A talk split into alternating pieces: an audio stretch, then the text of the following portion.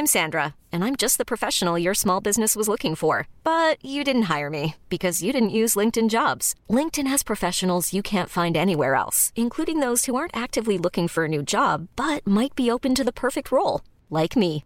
In a given month, over 70% of LinkedIn users don't visit other leading job sites. So if you're not looking on LinkedIn, you'll miss out on great candidates like Sandra. Start hiring professionals like a professional. Post your free job on linkedin.com slash achieve today. Hey, I'm Ryan Reynolds. Recently, I asked Mint Mobile's legal team if big wireless companies are allowed to raise prices due to inflation. They said yes. And then when I asked if raising prices technically violates those onerous two-year contracts, they said, what the f*** are you talking about, you insane Hollywood ass?" So to recap, we're cutting the price of Mint Unlimited from $30 a month to just $15 a month. Give it a try at mintmobile.com slash switch. $45 up front for three months plus taxes and fees. Promo rate for new customers for limited time. Unlimited more than 40 gigabytes per month. Slows. Full terms at mintmobile.com. Hold up. What was that? Boring. No flavor. That was as bad as those leftovers you ate all week. Keke Palmer here, and it's time to say hello to something fresh and guilt-free. Hello Fresh. Jazz up dinner with pecan-crusted chicken or garlic butter shrimp scampi. Now that's music to my mouth. Hello Fresh. Let's get this dinner party started. Discover all the delicious possibilities at hellofresh.com.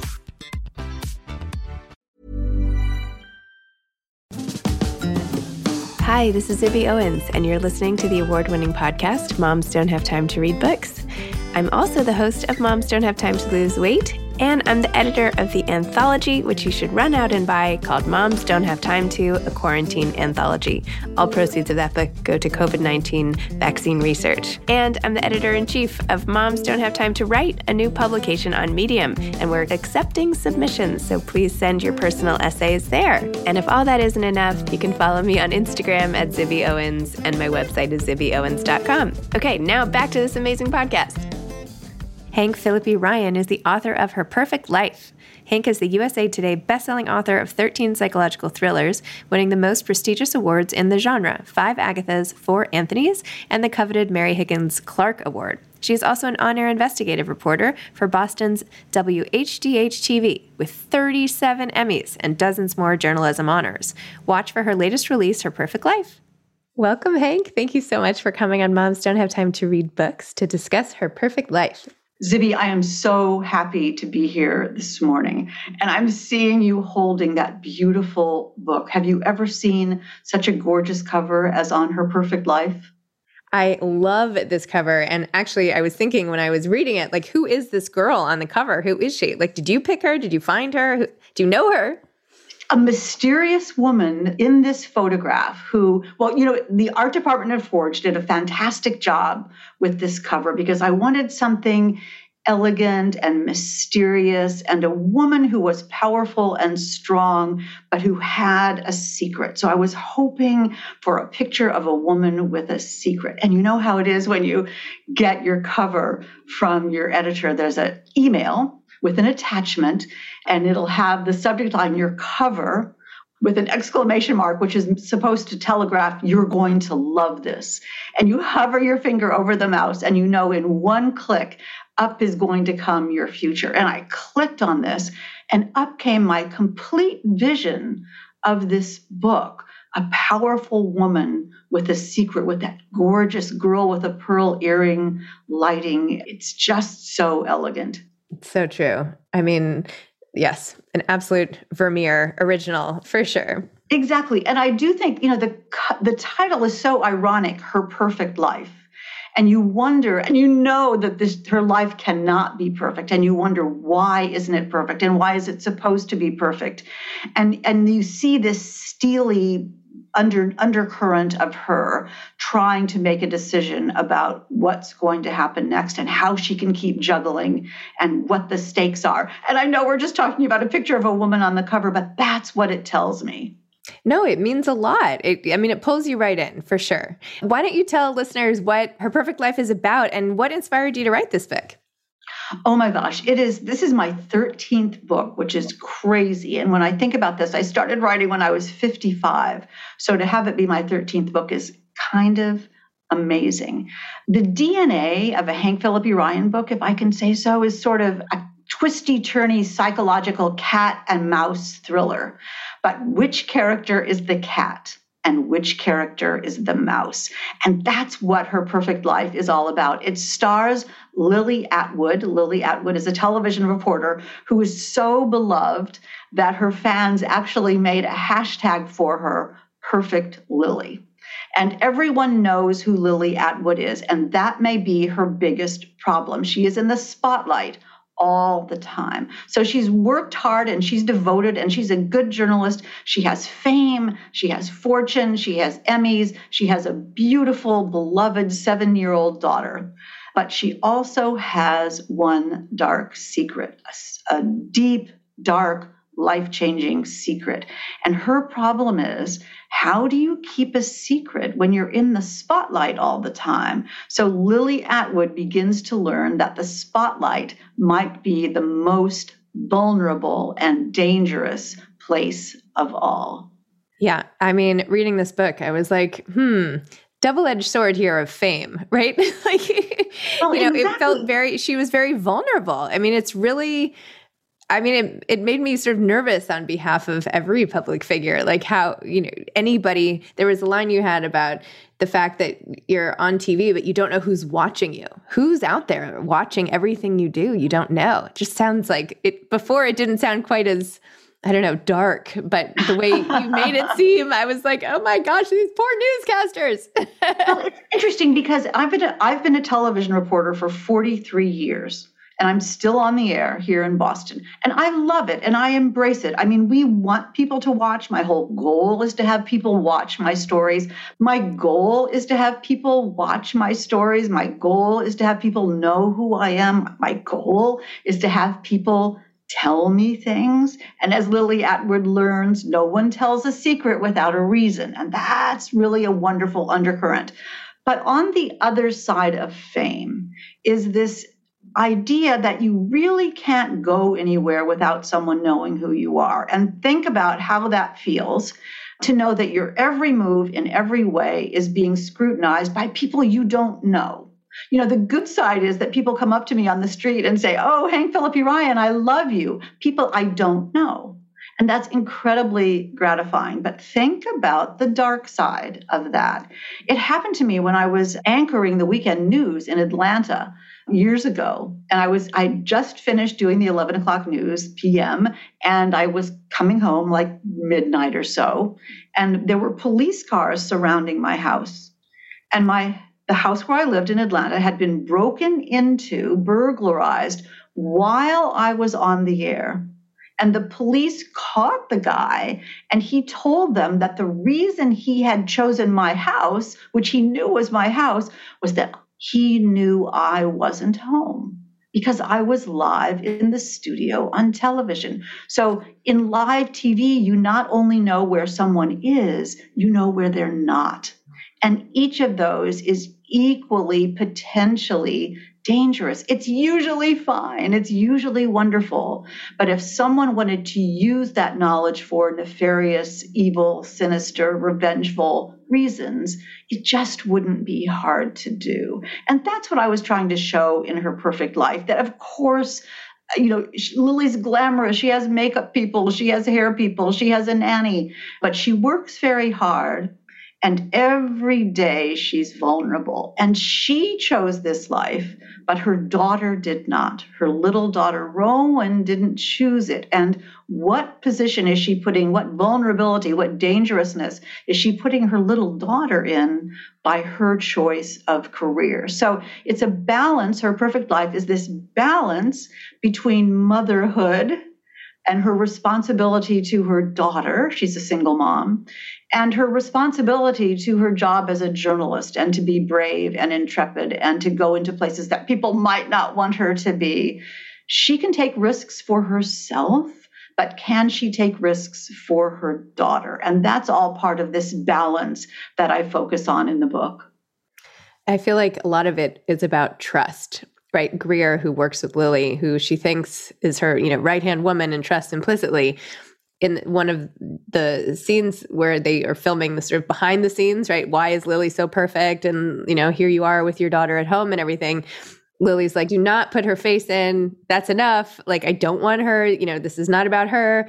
And Greer is like, no, no, no, it's fine. I won't put her face in. But then you show us what Greer is thinking. And she's like, well, maybe I'll just slip it in. And it's like, even her most trusted people. And of course, a lot happens with this relationship along the way. But you just, it just sets it up that you just don't know and you don't know who to trust. Even, you know, and, and how do you protect your daughter when your your whole life is public domain like that just like you were saying Exactly, exactly. I, I love hearing you talk about her perfect life, Zibby. It's so great. It's funny because, you know, I, I sit here for a, a, year writing this book by myself, and then there's the moment when someone actually reads it. And I, I really think that the book is not fulfilled until someone reads it. So the idea of having you tell me about the book is, is just so great. And I know exactly what scene you're talking about. Greer is Lily's producer. And the producer reporter team in television is this incredible marriage of necessity, of talent, of ambition, of skill. Television is a very nomadic, local television is a very nomadic kind of job and you're always wanting to go to a bigger market to get a better job to be more you know higher on the ladder so greer lily's producer her teammate is not only working with lily to make sure that lily's career blossoms but also that greer's career blossoms. And so Greer is trying to balance her loyalty to Lily, her teammate, with her kind of loyalty and ambition for herself. So if she can put Darling Little Rowan on TV and have people watch it and have the ratings go up, might that not be better? You know, what if she convinces herself that Lily is really wrong and that everyone wants to see her daughter and this will enhance Lily's reputation? And there's, you know, there's this manipulation that we do of each other. It's interesting because my books are not graphically violent. I don't like inappropriate language. I don't like graphic violence. I don't like graphic sex and books. You know, I don't do that. But what I do in Her Perfect Life and all my all my books is sort of mind games. It's sort of manipulation and gaslighting and what we do to each other. You know, how destructive a weapon our emotions can be, just as destructive, as a gun or a knife.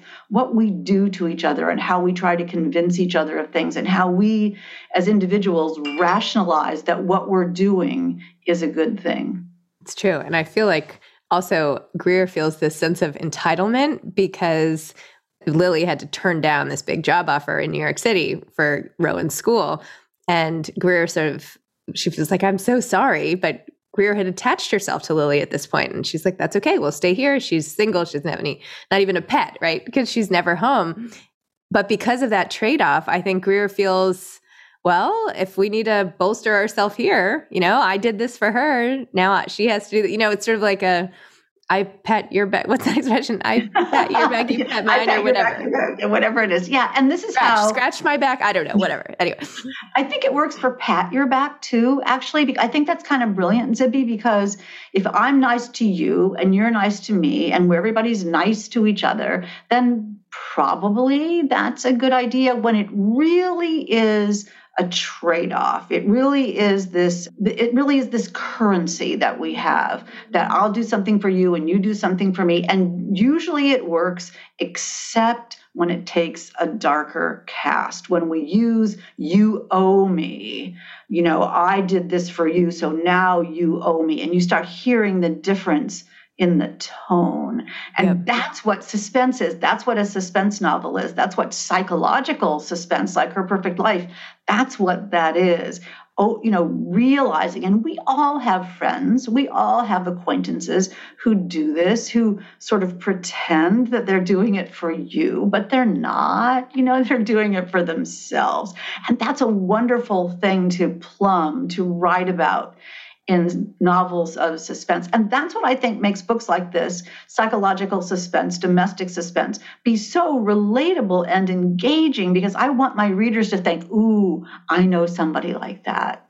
Or even, ooh, I felt like that. I didn't really recognize it. So it's in this illumination of a, sometimes that we all have a little bit of a darker side and how we have to understand what that is. Plus, it's about the power of guilt, right? When you do something and then you think, "Oh, this isn't qu- not quite. This is not quite right," but nobody will notice. Nobody will notice, uh, and that's exactly what what they notice.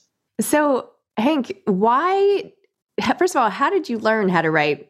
I mean, the way you speak about psychological thrillers and dramas and all of this and what it takes, like, is obviously like so on point as you've mastered with your, you know, collection of books. But you're what made you like you were already a successful, you know, journalist. Why go into writing these types of novels? And how did you sort of pick up that skill along the way?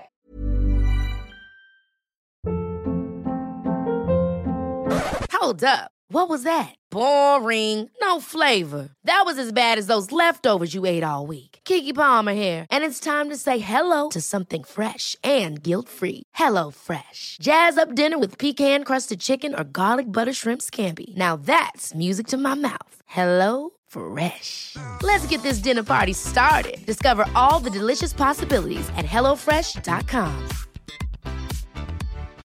Millions of people have lost weight with personalized plans from Noom, like Evan, who can't stand salads and still lost 50 pounds. Salads, generally, for most people, are the easy button, right? For me, that wasn't an option. I never really was a salad guy. That's just not who I am. But Noom worked for me. Get your personalized plan today at Noom.com. Real Noom user compensated to provide their story. In four weeks, the typical Noom user can expect to lose one to two pounds per week. Individual results may vary. This episode is sponsored by BetterHelp.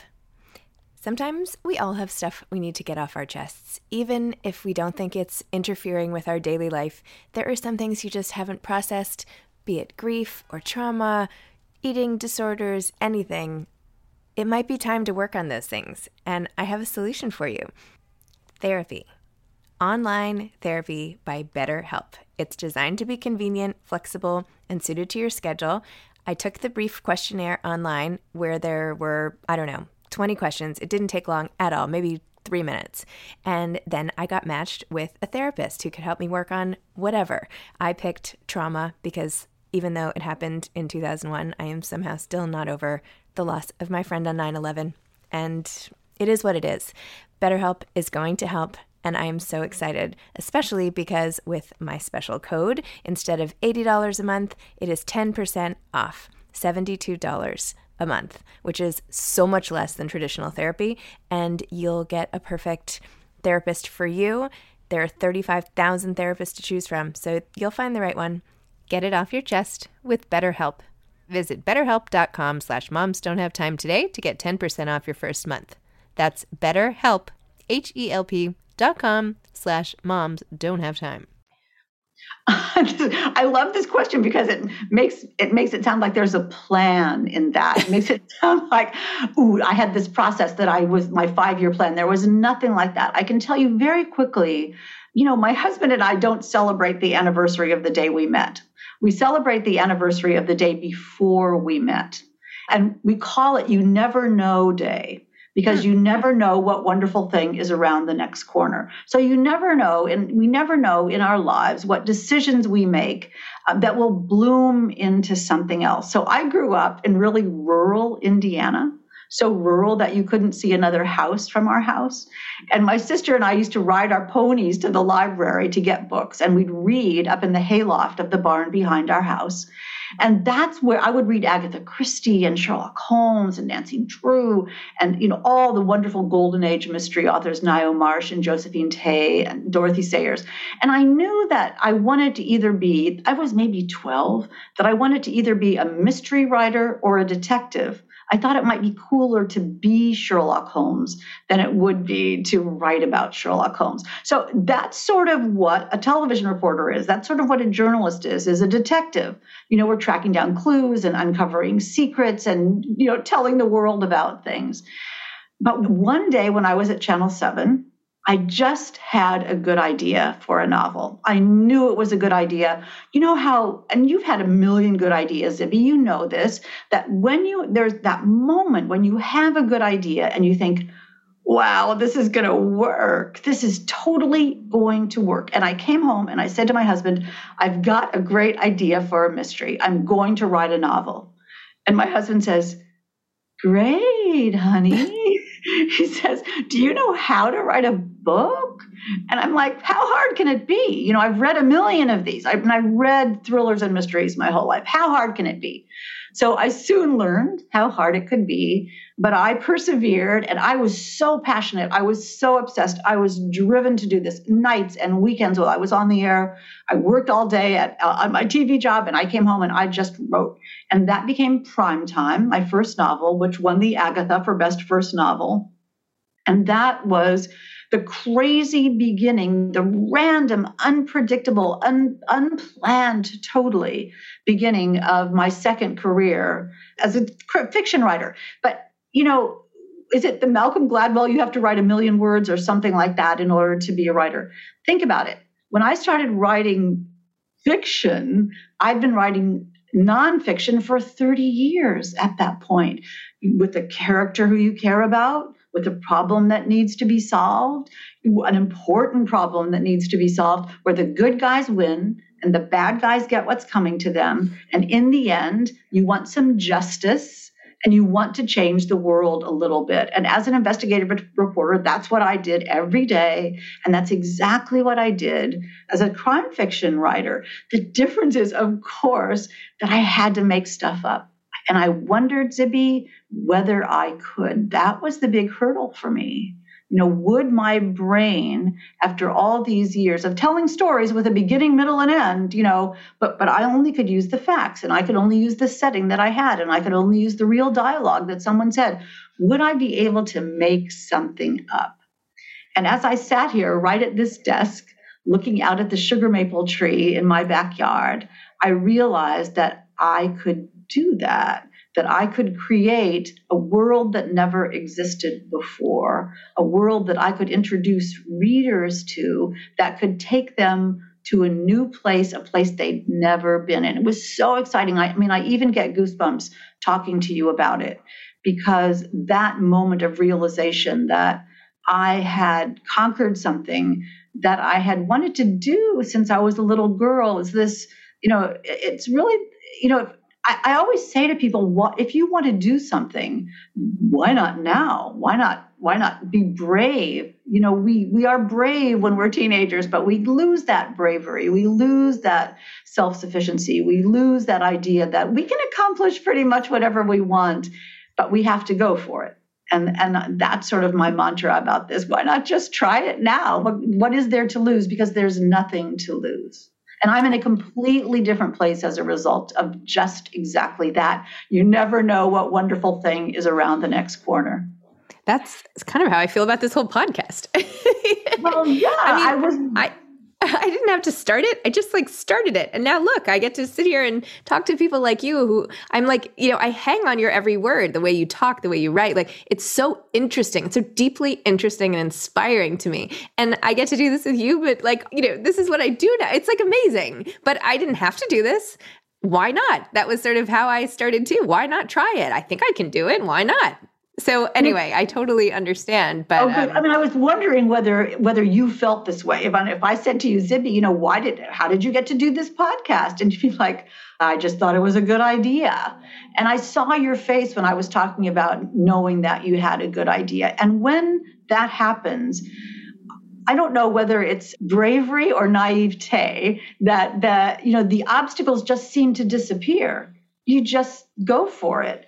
And you learn along the way and everything isn't always perfect. Everything isn't always her perfect life. But when you face an obstacle it's like if someone said if someone promised you i mean it's that adage that says what would you attempt to do if you knew you could not fail what would you attempt to do if you knew you could not fail? If someone said to you, I promise this will work, it may be tough along the way, but I promise you, you will be successful at this.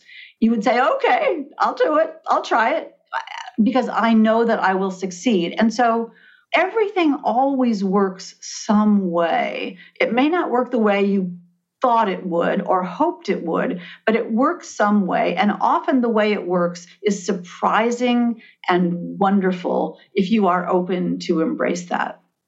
I love it. I love it for you. I love it for Lily. I love, you know, it's like the such an inspiring message because I think people so often feel, you know, stuck and and afraid.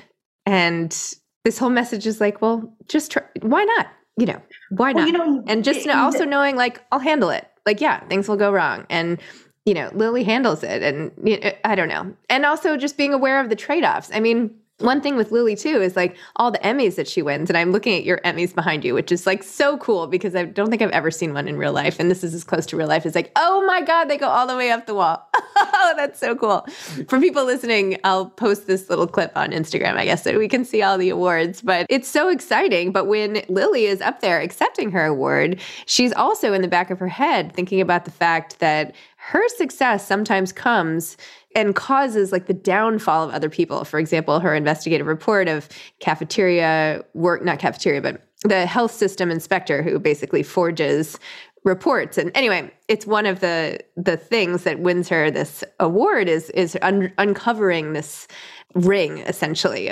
Anyway so it's like success comes at at a cost. And who is the cost for? And i i was just wondering about that in terms of you and your awards. And you know do you do you feel like there's a cost associated with it? Do you f- feel guilt or something at some of any of the stories you've covered? Or like where did that little piece come from that is so wise of you Zibby so wise because you think you you were talking about the Emmys. Every one of those Emmys on my shelf represents a secret that someone didn't want me to tell. Represents a story that someone else would rather have kept hidden. And so part of my responsibility as a journalist, exactly as you say, is to weigh, you know, first do no harm, but if someone else is doing harm, how many people can I help? by revealing that someone is stealing money or cheating or you know harming you in some way? We've done stories about the 911 system that was sending emergency responders police and firefighters to the wrong address thousands of times a year in massachusetts. I mean, you call 911 and the people go to the wrong place. So the person who was in charge of that as a result of our story was fired and I had a moment of thinking, oh, I'm so sorry. You know, um, I didn't mean you to lose your job. But on the other hand, you were putting people at risk, thousands of people at risk. And so there is that balance. I mean, I've wired myself with hidden cameras and gone undercover and confronted corrupt politicians and chased down criminals and gone in disguise.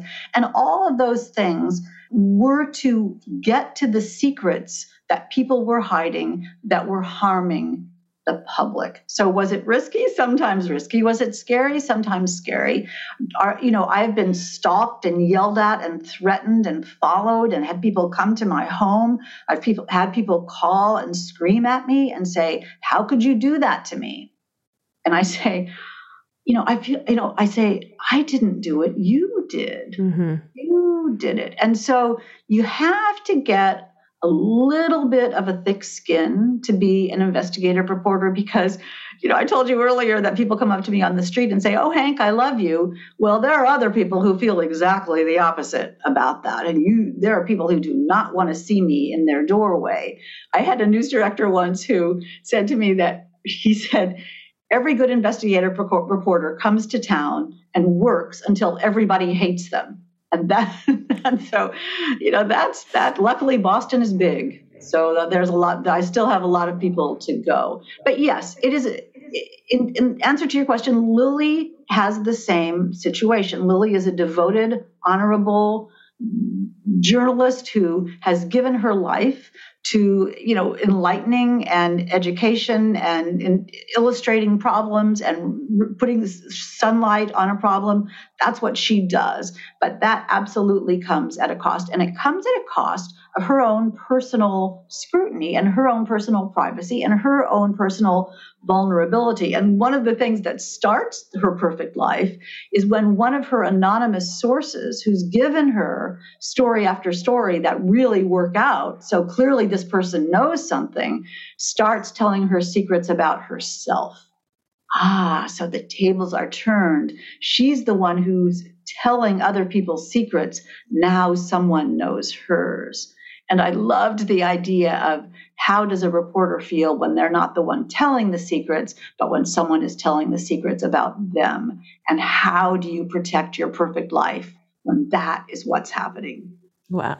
Well, it it is very clear why Rowan, Lily's daughter, feels like she is actually a spy and not a reporter. Because talking to you, it feels that way too, that you are a detective. You really are like one of those. Anyway, so I'm wondering what else you have. Like, what book is coming next? I'm assuming there's another book, but maybe not. Tell me what's coming next. And then also what advice you have for aspiring authors oh my goodness, with the book that's coming next in a couple of weeks, talk to me about that. It's in I'm in the middle of my new book, which is I can tell you, Zibby, I think nobody knows this yet, but it's called her her new best friend. Her new best friend.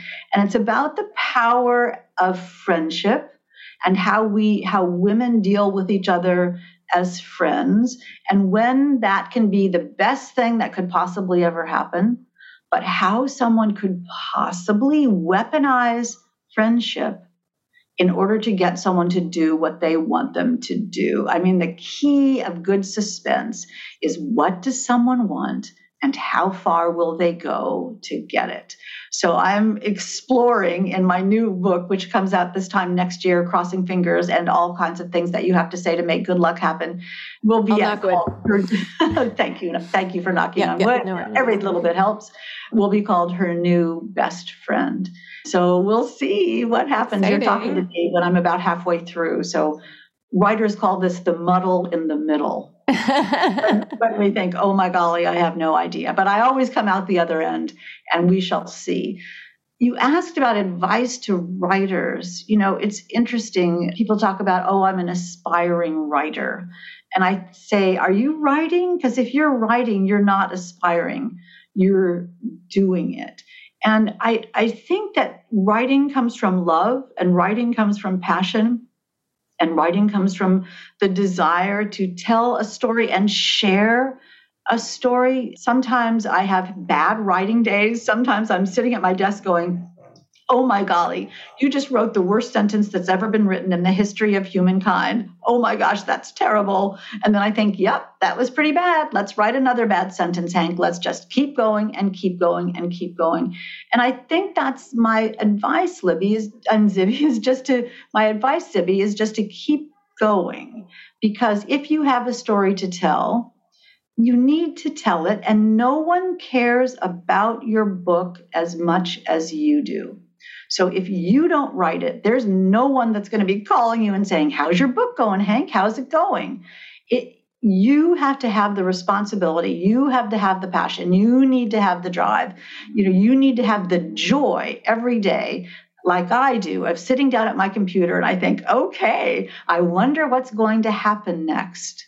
And that's what keeps me going that joy of my own suspense, of creating my own mystery and discovering my own answers. I highly recommend it. It's work, it's difficult, but if it's not difficult, you're not working hard enough, and there is nothing like the joy of telling a good story. I love it and a wrap. no, I'm kidding.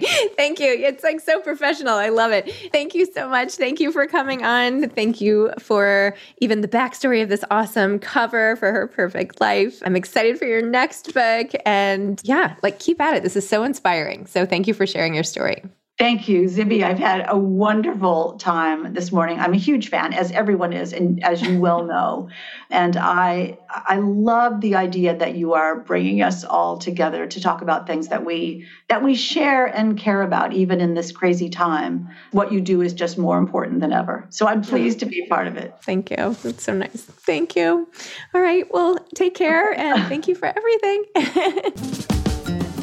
Thanks for listening to this episode of Moms Don't Have Time to Read Books. Don't forget to follow me on Instagram at Zibby Owens and at Moms Don't Have Time to Read Books. Also, sign up for my newsletter at zibbyowens.com and sign up for my virtual book club and meet lots of authors on Zoom every other week. Thanks so much to Steve and Ryan at Texture Sound for the sound editing. And thank you to Morning Moon Productions for providing this fantastic intro and outro music.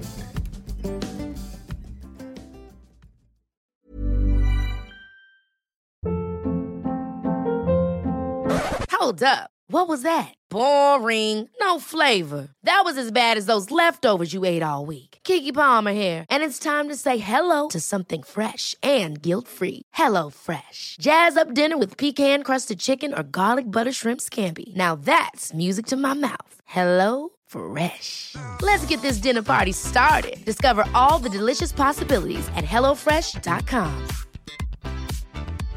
Hey, it's Paige DeSorbo from Giggly Squad. High quality fashion without the price tag. Say hello to Quince. I'm snagging high-end essentials like cozy cashmere sweaters, sleek leather jackets, fine jewelry, and so much more. With Quince being 50 to 80% less than similar brands. And they partner with factories that prioritize safe, ethical, and responsible manufacturing. I love that. Luxury quality within reach. Go to quince.com slash style to get free shipping and 365 day returns on your next order.